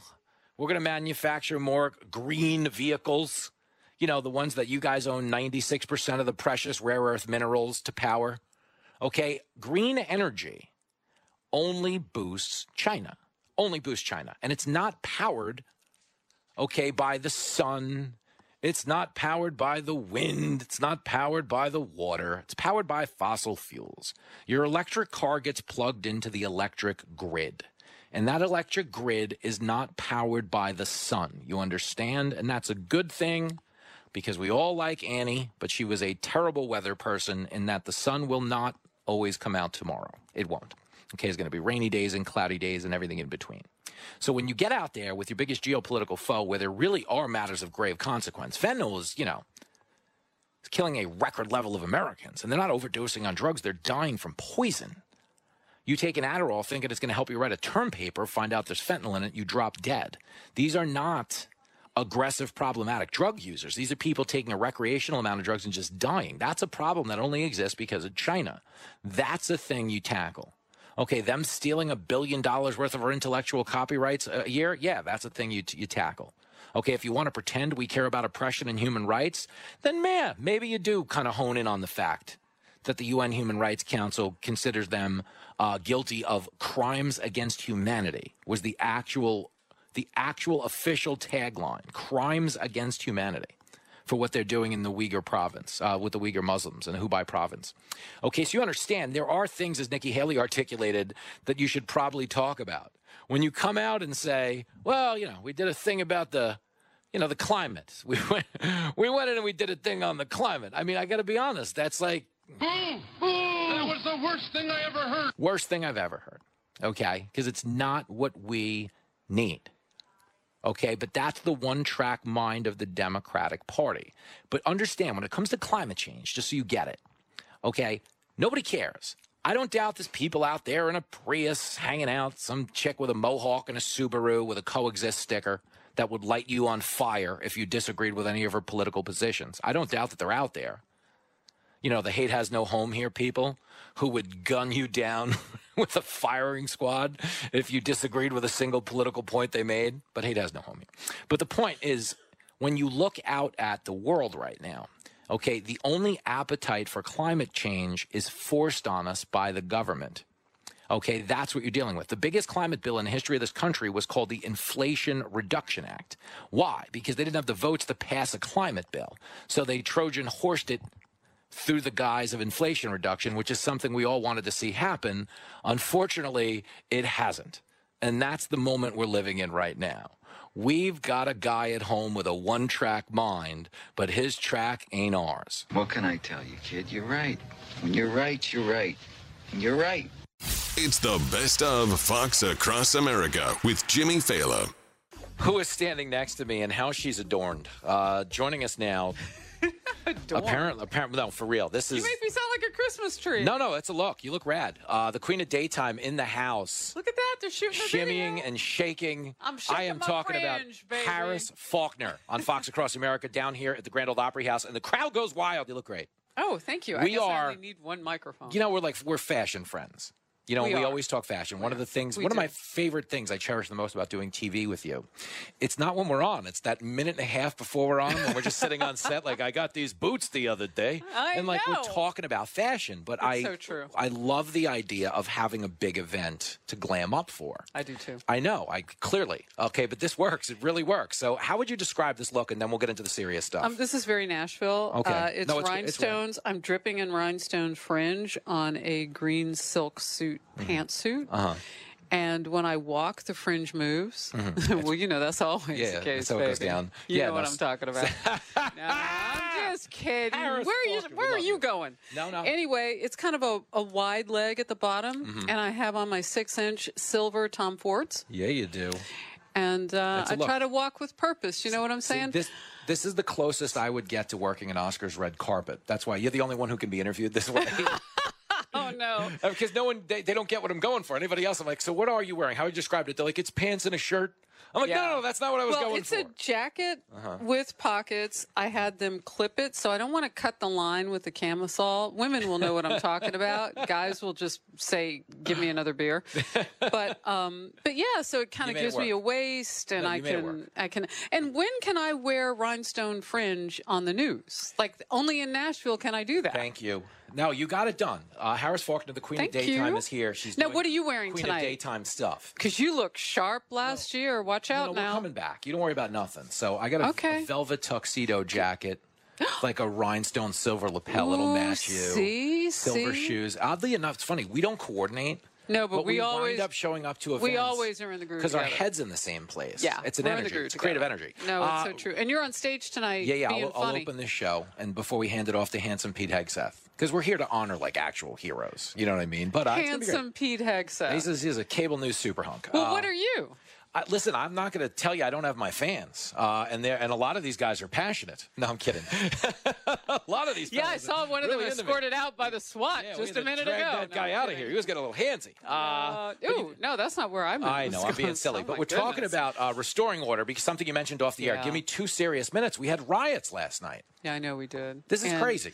During the uh, the live Faulkner Focus from here, Mm-hmm. from the Grand Ole Opry House, um, the Bay Bridge in San Francisco was shut down by anti-Israel protesters, and I get serious about that because Mm-hmm. we don't know what kind of heads up they get. I, like I don't know, do you get a permit to disrupt traffic for hours? That's infuriating. um, and, and shout hate and everything Mm-hmm. else. Some of them were yelling ceasefire in the Israel Hamas terrorist war, Mm-hmm. but some of them weren't. So Mhm. we took a little of that audio for a heartbeat. Mm-hmm. Um, but SWAT geared cops showed up. And the reason that they do that is because of what happened at the Capitol last night. Mm-hmm. It isn't, oh, everybody is going to riot. It is some people will emulate this, and this is so close to Yeah. last night, Mm-hmm. and it might have been a pop up as far as we know. And do the math on that. I mean, it's two hours earlier than we are here in Nashville, three hours earlier than the East Coast. It was Yeah. eight or nine o'clock in the morning. Yeah. Like, what? what's up with that? That's it. What's going on? As riots go, who's So- even scheduling the? I mean, right in the middle of, of tra- you Morning know rush rush, hour. hour traffic know, for horrific. people trying to get to work. So they were ready, and it is it is really a testament to what authorities are now having, and it's a sad one Yep. to what they're having to learn to get ready for potentially what could be. But what we saw at you know the the DNC building last night, they're targeting Democrats, Mm-hmm. Yeah. and I had on a Democrat who was huddled. a Representative Sherman. Wow. And he said, um, yeah, you know, they're coming for us because they're not, you know, they don't like what they see. They don't like the fact that we support Israel the Mm-hmm. way we do and blah, blah, blah, blah, blah. And I thought, only those protesters, rioters, whatever they want to call themselves, we know what they did last night. They hurt cops. Yep. Whatever, I call them violent rioters. Fair. There's no other kind. I do not call the people who showed up last night protesters, but only they could bring Republicans and, and Democrats together. Yeah. Um, That's in right. such a way that there's a course correction coming because I think I think so. I think most people in this country are reasonable people who realize Yeah. We're losing control of the room. You know, this administration it reminds me a lot of when you're a school kid.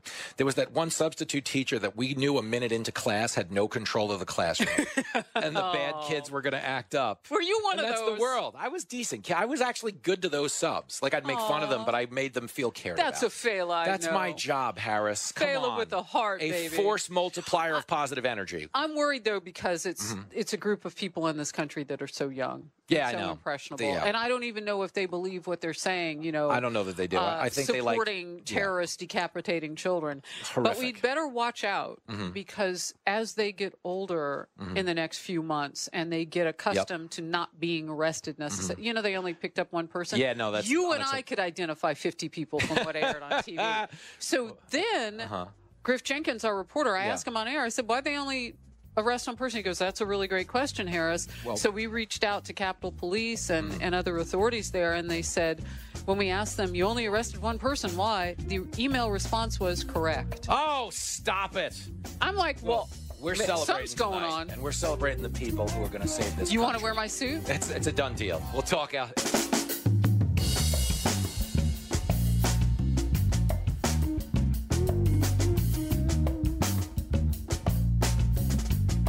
From everywhere USA, it's Fox Across America with Jimmy Failla. It's the best of Fox Across America with Jimmy Failla. Here we go. Here we go from the greatest country in the world, broadcasting as we always do from the tippy top of the world famous Fox News headquarters in New York City. It is a Merry Christmas episode of Fox Across America with Jimmy Failla. To be clear, I'm not here right now. I'm off eating myself and drinking myself senseless with my family because that's what the holidays are all about in my house. Uh, but I did want to get to the microphone and wish you and yours the happiest and healthiest holidays allowable by law. And in the spirit of such things, we have put together a best of episode that I think does a good job of capturing the true spirit and energy of this program. We wanted you to have something if you're traveling to a holiday get together or you're working, like a lot of members of my family happen to be doing today. We wanted you to have some type of a companion that reminded you of all the good times we have on this show over the course of the year. And to be clear, we do have good times. How dare you shake your head no? You know it was fun, dang it! Well, in any event, here's a little segment of me kicking some wisdom to you, trying to opiate the masses with my wit and wisdom as I do on a daily basis on this program. Now that I'm done building it up to insurmountable heights, I will allow you to proceed with your disappointment. Uh, here we go. So TikTok is a plague on humanity. And uh, I know it does a lot of cute stuff, but that's the point of TikTok. Is like, oh, look at this cat video. Oh, look, they got this dog dressed up as a pirate. Hey, this guy does play by play like a sports announcer when uh, two mice are running on a hamster wheel. Hilarious. And it is, it's funny. But the job of social media is to keep you glued to your phone so it can sell you advertising. That's the job of your iPhone is to keep you locked up in a world where you can endlessly be scrolling through ads to see the content you want to see. That's why there's so much confirmation bias in your social media. The algorithm figures out what you like, what you click like on. It figures out what you're into and then shows you an endless litany that reinforces your belief system, at which point you feel eternally validated and you walk down the street every day of the week being like, I'm a genius. He knows what he's talking about. Okay, that's the job of the phone. But when it comes to individual apps, there are individual motivations. Okay. And those individual motivations, when it came to, like, let's say the 2020 election, their motivation was to help the Democrats win. So what did they do? They went out and killed the Hunter Biden laptop story because you couldn't share it because they thought that would be an actual problem to Biden's electoral prospects. So they just decided to flat out get rid of the Hunter Biden laptop. And that was the motivation of TikTok. And the media helped them do that along the way at places like the New York Times, you know, the Washington Post, and all the big legacy media outlets that were like, no, can't share it. It's a threat to democracy. It's not safe. The media is a bunch of losers. They really are. Okay, but you understand they had a motivation. When it comes to TikTok, they have a motivation. TikTok is owned by the Chinese Communist Party. And in between all of those dog videos and healthy macaroni and cheese recipes that people are cooking, and of course the influencers. That's my favorite thing about TikTok and Instagram. It's a it's a it's a gla- a uh, glorified way for a lot of guys to hide their perversions. They're like, yeah, I just I I'm I'm into cooking now because I keep getting these good recipes from like this naked chick who cooks in a thong. And it's just like I'm learning all about like I made a roux the other night. I'm like, yeah, you did in a tube sock. What the hell did you just say? The point is, okay, a lot of guys are just watching naked women on Instagram and TikTok and coming away from it feeling like they're doing something enlightened. No, she's a fitness model, bro. She gets up and does the naked handstands. I'm learning about planking. Yeah, I don't doubt that you're growing a plank from watching this. But the reality is that app has a motivation in between selling you advertising. TikTok, which is run by the Chinese Communist Party, is actually inundating young kids with Chinese propaganda. Um, oh, of people don't notice it, but that's the goal. It's not about the cat video or the dog video. It's about that cursory interaction you have with a worldview that's beneficial to the Chinese government, that's beneficial to the worldview and the mindset they're hoping you will adapt. And sadly, right now, we're living in a moment where young voters, young voters, okay, are now reacting in viral fashion. This is crazy. Like, you're not ready for this. But young voters are now reacting in viral fashion in a energy of praise to Osama bin Laden. Okay, let me read you this. TikTok influencer went viral this week for promoting Osama bin Laden's letter to America. And that's basically the letter where bin Laden explains why he attacked America. Okay.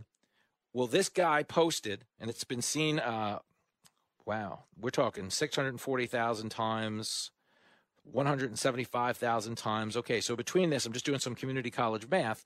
This is a video with a few million views already. But an online personality urged her followers to read the words of Osama bin Laden. I need everyone to stop what they're doing right now and go read. It's literally two pages. Go read a letter to America. And please come back here and just let me know what you think because I feel like I'm going through like an existential crisis right now. And a lot of people are, so I just need someone else to be feeling this. So this is a TikToker telling people to go read the the Osama bin Laden letter to why he attacked America. And now, lo and behold, we got a few million people on TikTok that are seeing it bin Laden's way. Okay, that's what you're dealing with. It's people with a dirty mind that think like that. Straight up. But you understand, that's the danger of an app like that. You go, oh, dude, I'm just watching cat videos and fitness models this guy's got his dog dressed up as the Backstreet Boys. They're like the Bark Street Boys. They're dancing in his living room. It's great. And then I clicked like on some video that said, From the river to the sea, we'll kill all the Jewish people. And you don't even feel yourself doing it. You know the old analogy about the, the water's boiling and the frog doesn't even realize it's happening? That's TikTok's job. It's owned by the Chinese Communist Party, and it's boiling the water here in America without anyone realizing it's even happening because you're too busy looking at your fitness models and everything in between. So I'm telling you this straight up like the idea that Osama bin Laden had any grounds whatsoever to do what he did to 2,100 innocent Americans on September 11th is something we knew to be preposterous on September 11th.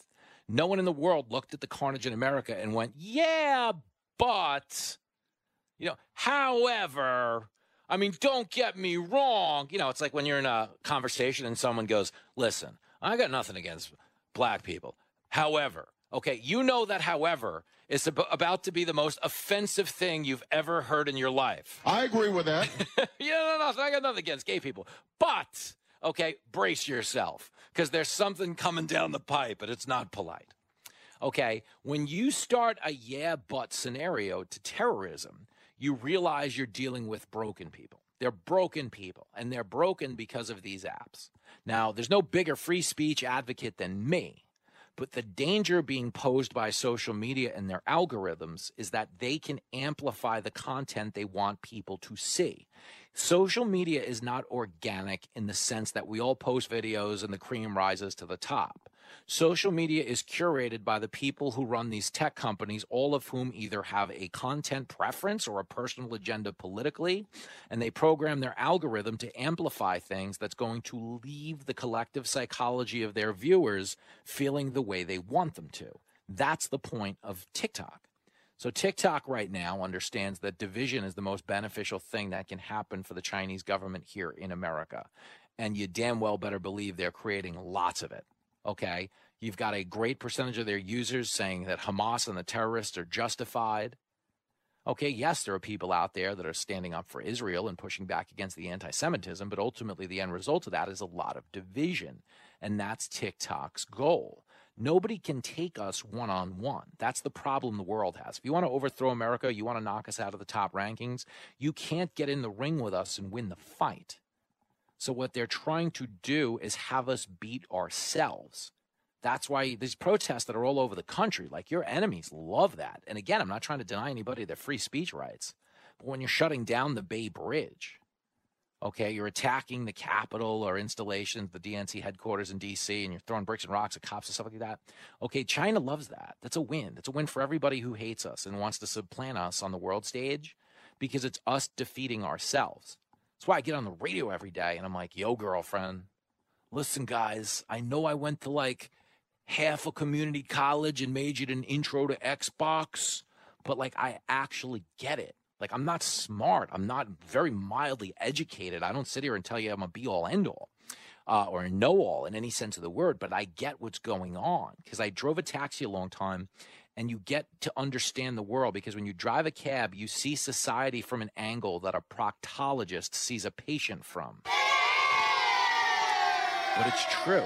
You see where our interests are. You see how we get motivated. You see how we get divided. You see how we get provoked. And you come to understand, you know, it's almost like you're standing behind a magician you know, if you're watching a magic show, you see some sleight of hand and you don't know where the rabbit went or how he guessed your card. But if you were standing behind the magician, you'd be like, dude, really? He's fitting a rabbit in his back pocket. You know, you wow, really? So every card in the deck was a jack of clubs? Wow. You know what I'm saying? I kind of have that perspective on society. And TikTok, I'm telling you this because I care, is absolutely positively there to manipulate us and to do so in a manner that advances propaganda that benefits our enemies to have us believe. When you hear people saying, yeah, but when it comes to Osama bin Laden, when you hear people saying, yeah, but when it comes to Hamas terrorists, you realize those are broken people and they're being broken by a lot of the propaganda they consume online. Because what the internet is ultimately becoming is it's an avatar. Okay. Who people are when they walk down the street is irrelevant to them. It's what character can they convince the rest of the world on the internet do I happen to be? So I'm going to put these flags in my bio, these pronouns, these political interests. I'm going to retweet these things. And I want to build this avatar that makes everybody think I'm this virtuous, you know, benevolent soul. Okay. That's what the internet's giving everybody the opportunity to do. It's a Mr. Potato Head. Okay. And you get to attach parts to it that you think will make your potato head a more attractive character on a social scale. But a lot of the things that make you attractive on a social scale digitally don't translate in the real world. So you might be cool for being like, I'm standing up for Hamas. And on the phone, all right, yay. Okay, but in the real world, Hamas ain't cool, boo. Okay, and the things they're doing are unspeakably bad. They're not justified, they're crimes against humanity. So, is it time to limit people's speech rights on TikTok? No, I wouldn't say that to you because I'm not a fan of that sort of thing. Okay, but there needs to be a reckoning in terms of what we're amplifying and what we're reacting to and how we're having the conversations. Because these people believe what they believe, and you're not going to change their minds just by being like, look, you're wrong. Okay, I know that's how social media works, but in the history of social media, no one has ever conceded defeat. You dig? No one ever goes, ah, you got me. I see it your way now. No one changes their mind. Social media is there because it's incentivized conflict. It is a fight club for people who don't want to get hit. That's what it is. So a lot of the shenanigans they're pulling right now, sadly, okay, in a fight club for people who don't want to get hit, are leading in the real world to more people getting hit. And that's why this ultimately needs to be cleaned up in the end. You're absolutely right. It's the best of Fox Across America with Jimmy Failla. And uh, I will tell you right now, okay, we're going to have cable news super hunk Sean Duffy here with us in a little while. There's rumors of a Rachel Campos Duffy sighting as well. But right now, it is you and me, Boo, doing the damn thing on the radio. And uh, I was talking about TikTok before we went to break because TikTok is a, it's weird, but it's like a Trojan horse plague on society. In that the Chinese Communist Party owns it for all intents and purposes. They're using it to steal your data, your biometric data. They're giving you a lot of entertainment. It's just people out there trying to become influencers that are generating content that people find interesting. But that content is not there to entertain you, it's there to distract you while they steal your information and they sell you ads. So it's actually not a good thing. And to be clear, there's bad speech on every app. And I always say, you know, the best anecdote to bad speech is more speech. And, you know, I'm always very comfortable in the arena of ideas. But what we're trying to highlight, like what I was trying to say to people, just so everybody gets it, is when you get an app that's motivation is not necessarily the motivation of a political party in this country. Like TikTok does not have the motivation of the Democratic Party, and that's dangerous enough. Like the way Twitter and Facebook interfered in the 2020 election, like that was election interference. When they kill a story that's problematic to one candidate in the days leading up to the election, okay, that is interference. Correct the mundo. Okay, because it shields information from the conversation, information that could ultimately change the way people perceive the candidates. So that's definitely pass interference that the refs just let go. Okay, straight up.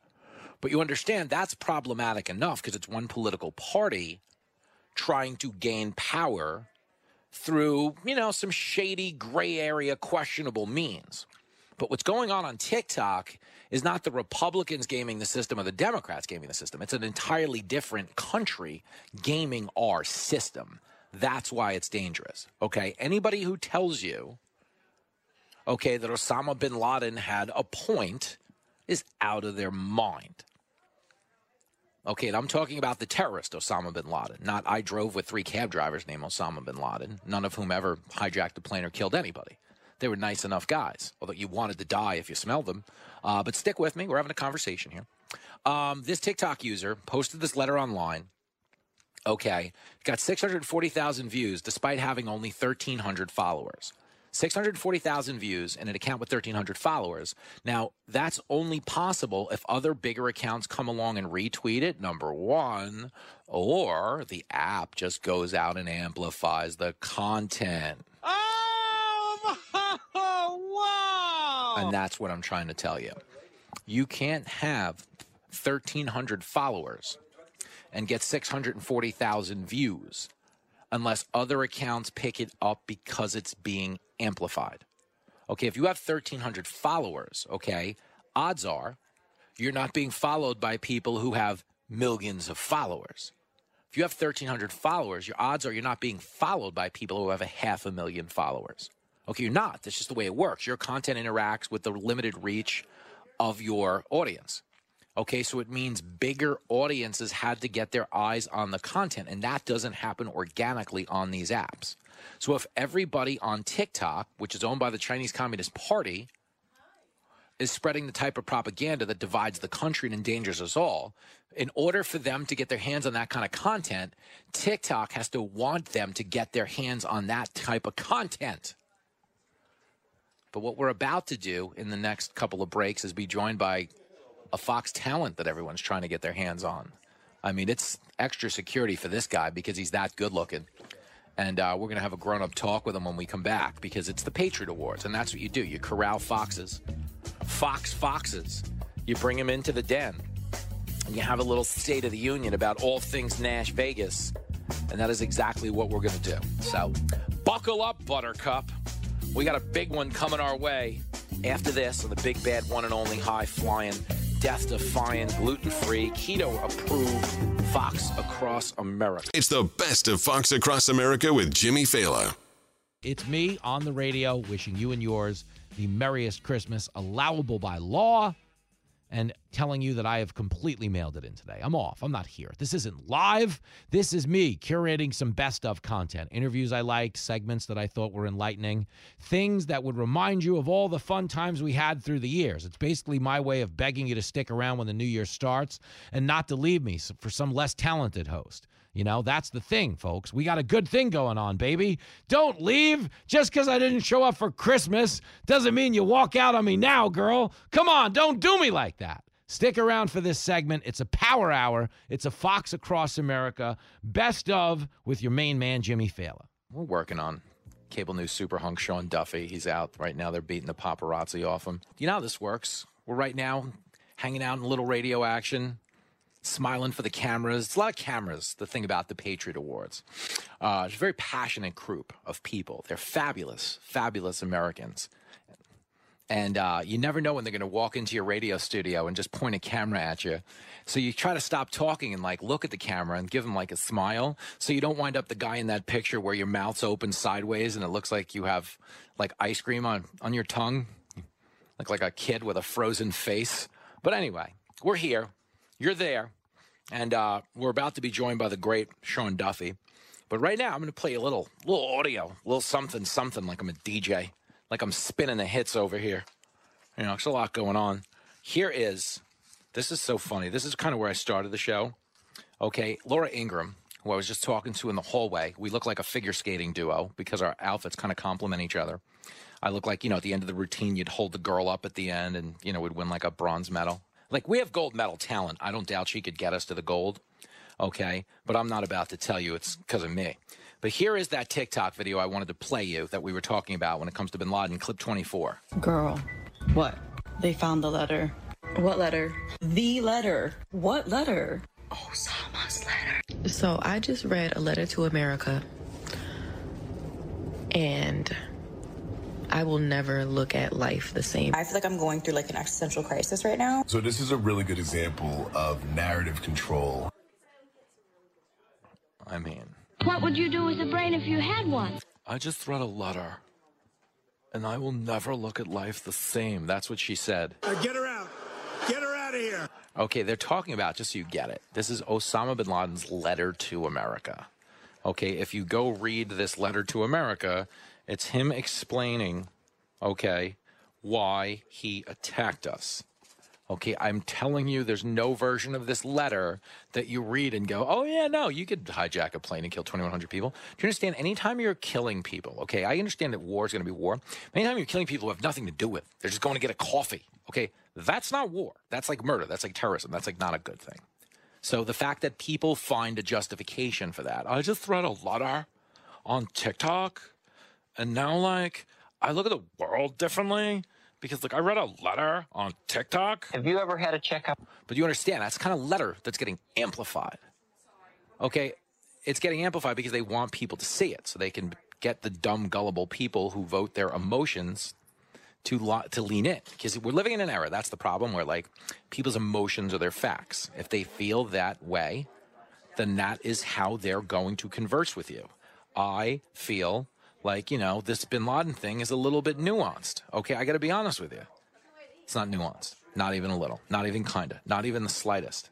Okay, but what we're dealing with when it comes to TikTok and apps like this and like just the reductive nature of this whole identity politics thing is people want to feel good about themselves. They want to feel like, you know, I represent some type of greater good. I'm making progress in the world. So they latch on to causes like this because they think it makes them and their brand like it, this is cool. Don't no don't uh, listen. I'm it's like it's like this niche thing with like pro Bin Laden. I promise you it's not cool. I promise you it's not good. Okay, and I know most of the people listening to this know that. But the idea that we're living in a world, okay, where there are a lot of people who don't I- get it. it's it's troublesome. And that's why you gotta keep calling it out. You got some big testicles to pull this off, bro. You damn right I do. Okay, but the problem is more and more of our discourse is happening through these channels. It's not like people talk and like, yeah, I agree to disagree. These channels reward absolutism. So it's like you agree with me or you're a terrorist. You know, you agree with me or you're a racist, white supremacist. And that's the problem is the reductive language of this stuff makes it impossible to have a conversation because people aren't looking to have a conversation. They're looking to have a victory, meaning I want to say something to you in a way that so many people will like that I'll feel cool. You know, that I'll get, uh, you know, a little more uh, focus, if that makes sense. And I think that's the biggest challenge of right now is that people are kind of operating with a broken compass. And it shouldn't take a dude who, you know, plays video games in his 40s to be correcting the record. But that's the country you're living in right now. And that's not a good thing. So I'm going to bring in a true patriot in the next break. And we're going to have a grown up conversation about all things America. Wrap it up on a positive note. It's got, you know, we took a little serious turn here, you know, in this last break. We're, you know, down here in Memphis or Tennessee, Nashville. I'm a mess. Juggling, doing card tricks, riding a unicycle. You know, it's been great. And now you drag me into this TikTok thing. I'm ready to punch somebody in the face. I'm as mad as hell, and I'm not going to take this anymore. We need to restore order. Uh, we will bring in a party clown to do exactly that when we come back on Fox Across America. It's the best of Fox Across America with Jimmy Failla. Okay, he is a cable news super hunk. He is a Fox business host on the bottom line. You can watch every night at 6 o'clock Eastern, which would be 5 o'clock down here. But right now, Sean Duffy is not on TV. He is on the radio with me, and the crowd goes wild. Hey, girl. Whoa! So Jimmy, I came by here a little while ago, and I'm like, "What kind of setup does Jimmy have?" So you're, you're at like a, uh, you know, if you're at a uh, cocktail party, you're at a Yeah. cocktail party table, which I love. You got a, a mirror behind the camera, so you can see yourself throughout Yeah. the show. Uh-huh. You got a little snack bar. Like this is, you got it going on, man. This it's is a great. nice it's a nice swanky setup. What they do at the Patriot Awards, as you know, it's a very first class production, and we're at like a nice facility. Um, but radio, if you've noticed, like we're kind of down the hall here. In the corner a yeah, little yeah, bit? we're kind of we're in the corner because I think you know radio. We have a reputation of like we're going to go rogue. One of us is going to streak through the meet Right. and greet or something like that. So I kind of noticed that we were strategically placed here. Like everybody else is just placed. You know, there's the big stage, there's the Grand Ole Opry. Thought went into this, and it wasn't flattering thought. That's Well, no, point. I thought it was- it looks great on TV. Well, I thought, is it a closet? No, you're you're like you got out of the closet like into a room, which Yeah, is yeah. great. No, so listen, we're talking about the Patriot Awards, which, by the way, is it is like an amazing event from you know celebrating America and the patriots that give give us our freedom and our liberty. those that have served that are you know fighting the battles in even different ways today, whether it's in education and other things. Um, Hannity, Laura Ingraham, you know, big stars like yourself. And one of the things I look forward to every year, Jimmy, is what is Jimmy Failla going to wear? Are you going to see something? Because because you know Florida Florida brings out a certain you know style on Jimmy Failla, but you come to Nashville. And I can't wait to see like the rhinestones and the cowboy boots and like the glittery cowboy hat. Like this is what I'm looking forward to. It's Well- not about it's not about all it's not about the awards. It's not about the good people. Yeah. It's about what are you going to wear? Yep. And, and I will tell you this, and this might be a lot for the audience. I will not be in cowboy boots. I'm in them right now. I will, of all the things. well, stop it. Stop of it. all Stop the it. No, no, things stop you're it. supposed to wear, I will not be in cowboy Why boots not? tonight. Because I got my own look, man. I got my own vibe. You know, I'm wearing cowboy boots right now. But your look is cowboy boots and like big I'll be wearing. and, I'll be wearing that for like the meet and greets. Uh, but we'll oh, are you going to wear your plat- like your Elvis platform shoes? Yeah, yeah. You're going to see something funky. That's what Okay. I'm. I'm going to give you some swag. All right, no, I get it. People are concerned. You know what's funny? Like, I don't realize this because I'm just who I am. But every room I've walked into today, people actually like look at your clothes and look at your feet. Like, there's an expectation, and I'm not. I'm not even mindful of it. Like, I dress that way without realizing like it's a thing. It's just what But I it- do. but it is. walking around here today. Today is the actual day I realized like it's a thing even off the air, and I didn't know that. That you don't even try to make a thing. It's just Jimmy. That's just who you are. It's man. what you put on your feet. But You're now- like people love what I put on my feet. but now I can't imagine like I you know Jenny. Mm-hmm. Um, Failla must have a, a you know a closet for her shoes. I can't imagine the size of your closet for your shoes. the variations, the cowboy boots, the platform shoes. I, I let her the get a- running shoes. I like let her get a few pairs in there. She's, it's like one of those houses where the wife doesn't have any closet space. She's like, I can just get a shoe. ten pairs for Jimmy, one for Jenny. Two pairs for ten pairs for Jimmy, one for Jenny. That's a thing. So is. she'll- or maybe you put them down in, in Lincoln's room. Who knows? But it's going to be fun tonight. It's going to be a, it's going to be a great event. Are you do Are you doing a stand up I'm doing act? stand up before Pete comes on. So I op- I warm up the crowd, hand it off to Pete, and then I head to a bar. No, I'll be there. I'll be hanging out. No, I get I, one of and just I'm not I'm not I'm not I'm on your show and I and I appreciate you bringing me on. And I'm not saying this because I'm on your show. One of the best parts of last year's Patriot Awards, which- was my first, I had never been. This was my first one. Uh, was your stand-up act, and I'd never seen you do it. Oh, um, so I hadn't seen any video. I hadn't seen. So I watched you do it, and you cleaned up. It was awesome. Thanks, brother. When, um, it was fantastic. I'm like, actually, Jimmy's funny. Jimmy's actually pretty good at this. Jimmy's and here I was. I just thought he was selling drugs to the Fox talent Yeah, to get on. like, like, I didn't realize he sells them drugs and has the I'm like. I thought he was just a poser, but no, actually, he's good at this. He's a, he's a. It was, you know, it and weep, Duffy. in all honesty, it was, it was great. I'm looking forward to that tonight as well to see the comedy. Now, but just quickly, Mm-hmm. if, if, if, is that going to make the cut for Fox Nation, or do you got to be in person God, only ho- to see it? I hope not. No, I, you got to be in person for that. Like Okay. I am a treat to the live audience, the people who bought the tickets and and came out. so those Uh, who haven't aren't coming next year, they should know that if you want to see Jimmy, you can't get that on Nation. You got to actually be here live. Get your tickets. Where they'll see my special. My special drop is going to drop on Fox Nation January eighth. Oh. and they'll see me in action, and they'll Okay. see they'll see an hour of the hits. You know, the varsity. What you're getting tonight is a Nashville State of the Union. Okay, so this this is like the, the appetizer, the little little appetizer that people will taste tonight Yep, with yep, Jimmy yep. Failla. They, if they want to get the whole thing, the razzle dazzle. What do they say? You sell the sizzle, not the steak. That's right. Thank you. Well, tonight we're just going to hit them with the frying pan. I like that. right out of the gate, praying prison rules. Would you tell me one other thing? So you're in Nashville. Obviously, it's it's it's, uh, it's it's not the most liberal city in America. It's a fairly conservative state. a lot of people come here to to to see music and go to the bars, the Yep, strip. yep, yep. So as you walk around Nashville, how much Jimmy Failla fangirl in do you get? I was I don't want to say I was stunned because I've been here before, but last night every every human being on Broadway, it wasn't crowded because it was Wednesday. Every human being on Broadway watched something I do, and it was like hilarious. I took I'm because if you're gonna meet a person that you think is cool on TV, you want to meet me because I'm like friendly as hell, and I'll hang out with you. We'll take pictures. So what happened to me last night, you'll really appreciate this. Is made a lot of friends because I went into boot stores, and that's where this started. I was in boot stores last night, and the minute I walked in, ah, like, I Jimmy know you. I watch your stuff. Oh my god, you go buy a pair of boots. I actually didn't. I felt bad. I didn't buy boots. I'm like, no, I'm gonna order them online and ship them back because I'm going to Naples. I can't get boots. I just, I didn't find a pair particularly I liked. I didn't have a lot of time, but I was just walking around to soak it up. But there was a lot to soak up. But this is where it gets good because I'm the nicest person I know. Unfortunately, like I need Yeah. to. No, no, I need to evolve You just a little. No, No, no, but I need to evolve like just a little. Because, like, I'll tell you, last night I walked down to the convenience store, and now I was walking back to my hotel on a street where there's no one on it. Right. So I'm running into people on the street now. I run into a couple, and I wound up talking to them for 25 minutes because we're the only ones on the street. You can't just take you can't just take a picture and shove them out of the way and keep going. There's nowhere to go. So my walk to the convenience store and back last night was an hour and 40 minutes because I'm so nice that I was like I was so far behind on where I needed to be in terms of prepping today's show that I just did it the normal way, which was not to prep it.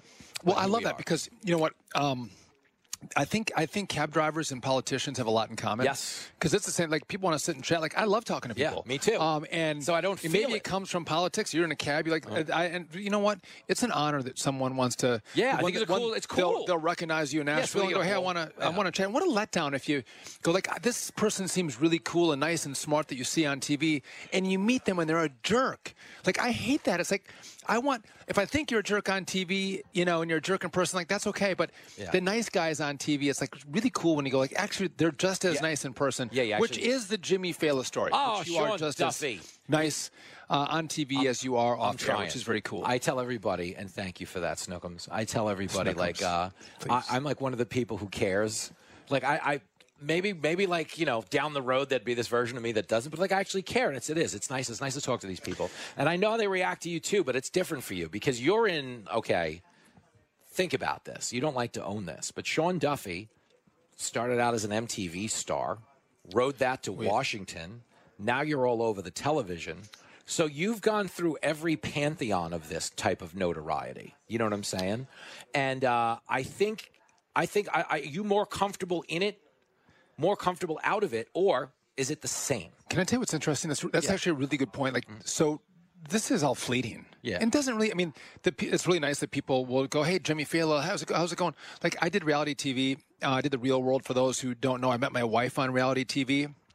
And for our age genre, like I could go into any bar in America and people knew who I was. I mean, that's Yeah. that's a pretty big deal.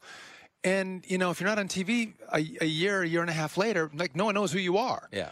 Um, it's all fleeting. And Yeah. so when if someone goes, "Hey, I recognize you walking down the street," that's a pretty cool thing, and you should be like, "Hey, thank, Thank you," and you. want to take a selfie. And Thank you. Where do you come from? And Thank you. Like, yeah, it's it's great, Oh, and to go listen. and people who are jerks about it, it's like, Oh, they're the worst. dude, come on. No, no, but I like what I'm saying is like I'm too like I'm opening up joint checking accounts with these people. Like I'm beyond the. I am It's like I'm investing in your business. Like, So I'm you have a business idea? Jimmy Failla, write a check. Like they're actually like hurrying me along. They're like, "Listen, Jimmy, I know you're busy. You keep going. You get out of here. I gotta go." we know you got to go, Jimmy. yeah, That's like right. wow, this guy's really lonely. This Jimmy guy talked to us That's for a half hour. But But, I that's know, they're- that's they're what the- that, that's what's cool. They're the best people, and the only thing I wanted to say, we're two minutes out here, uh, and of course we'll see each other again tonight on the red carpet, We will. Dance floor, and everything else. Is Nashville is something everybody needs to see at least once because it's such a stampeding herd of happiness. Everybody, the Yeah. vibe out there on Broadway is phenomenal. fun. Everybody's cool, and it's a reminder that like you know wherever you stand politically, which is fine and it's great. Okay. Your point of being alive is what we're doing in Nashville. Doesn't necessarily mean drinking and singing karaoke. It just means being in that mood. but it means that too. Yeah, of course. Damn Drinking right beer and singing Damn karaoke. right That's- it does. Very cool, by the way. I, that you saved me for the very end. You're like, it was. I know there's a lot of You were the hype closer. and excitement. You were the closer. Yeah, you do like two and a half hours of hype for this interview, uh, and I The Great appreciate Pumpkin that. flew over. People are like, "What? He didn't mention you coming on at all." Said no. Like, no, no, I, no, I did. I, you know, they just. We were promised Sean Hannity. This You're is, like- uh, tell you what a ripoff You that got, Jimmy you got a. Sean Duffy coming in. Wow, Sean Duffy, the belle of the ball. Sean Duffy, I know you'll be there in spirit. Well, I will be. And just one, I'll make one other comment. As I, as I stand right next to you doing the show, because when we do it in the studio, we're a little bit far, far Yeah, apart. yeah. But I'm standing here with you right now, and I'm like, I'm looking at you, and I'm like, you don't have any gray hair. No. And the amount of time that you work and the energy. You know, this whether it- you're a fun guy, but this this can be stressful. You do a lot. You're you do a lot of hits on a lot of different yeah. topics, and the demands are great. You have no gray hair, Jimmy. Sean I'm Duffy, impressed. I'm at ease. That's going to do it for the Fox Across America Christmas episode. Uh, I was an honor to broadcast for you all year long. Uh, if you happened to incorporate me into your Christmas festivities, that's the highest honor I can think of because there are a few things I enjoy in this life more than celebrating Christmas, which is not only, of course, a day that revolves around Santa, but a day that revolves around the baby Jesus. So, however you're commemorating the day, Uh, whether you're in front of a manger, you're in front of a tree, or you're in front of a manger shaped like a tree, the point is go out there and enjoy it. I wish you the happiest and healthiest of holidays allowable by law. We will see you back on the radio tomorrow. Pull up a chair and join me, Rachel Campos Duffy. And me, former U.S. Congressman Sean Duffy, as we share our perspective on the discussions happening at kitchen tables across America. Download from the kitchen table the Duffys at foxnewspodcasts.com or wherever you download podcasts. Listen to the show ad free on Fox News Podcast Plus, on Apple Podcast, Amazon Music with your Prime membership, or subscribe wherever you get your podcasts.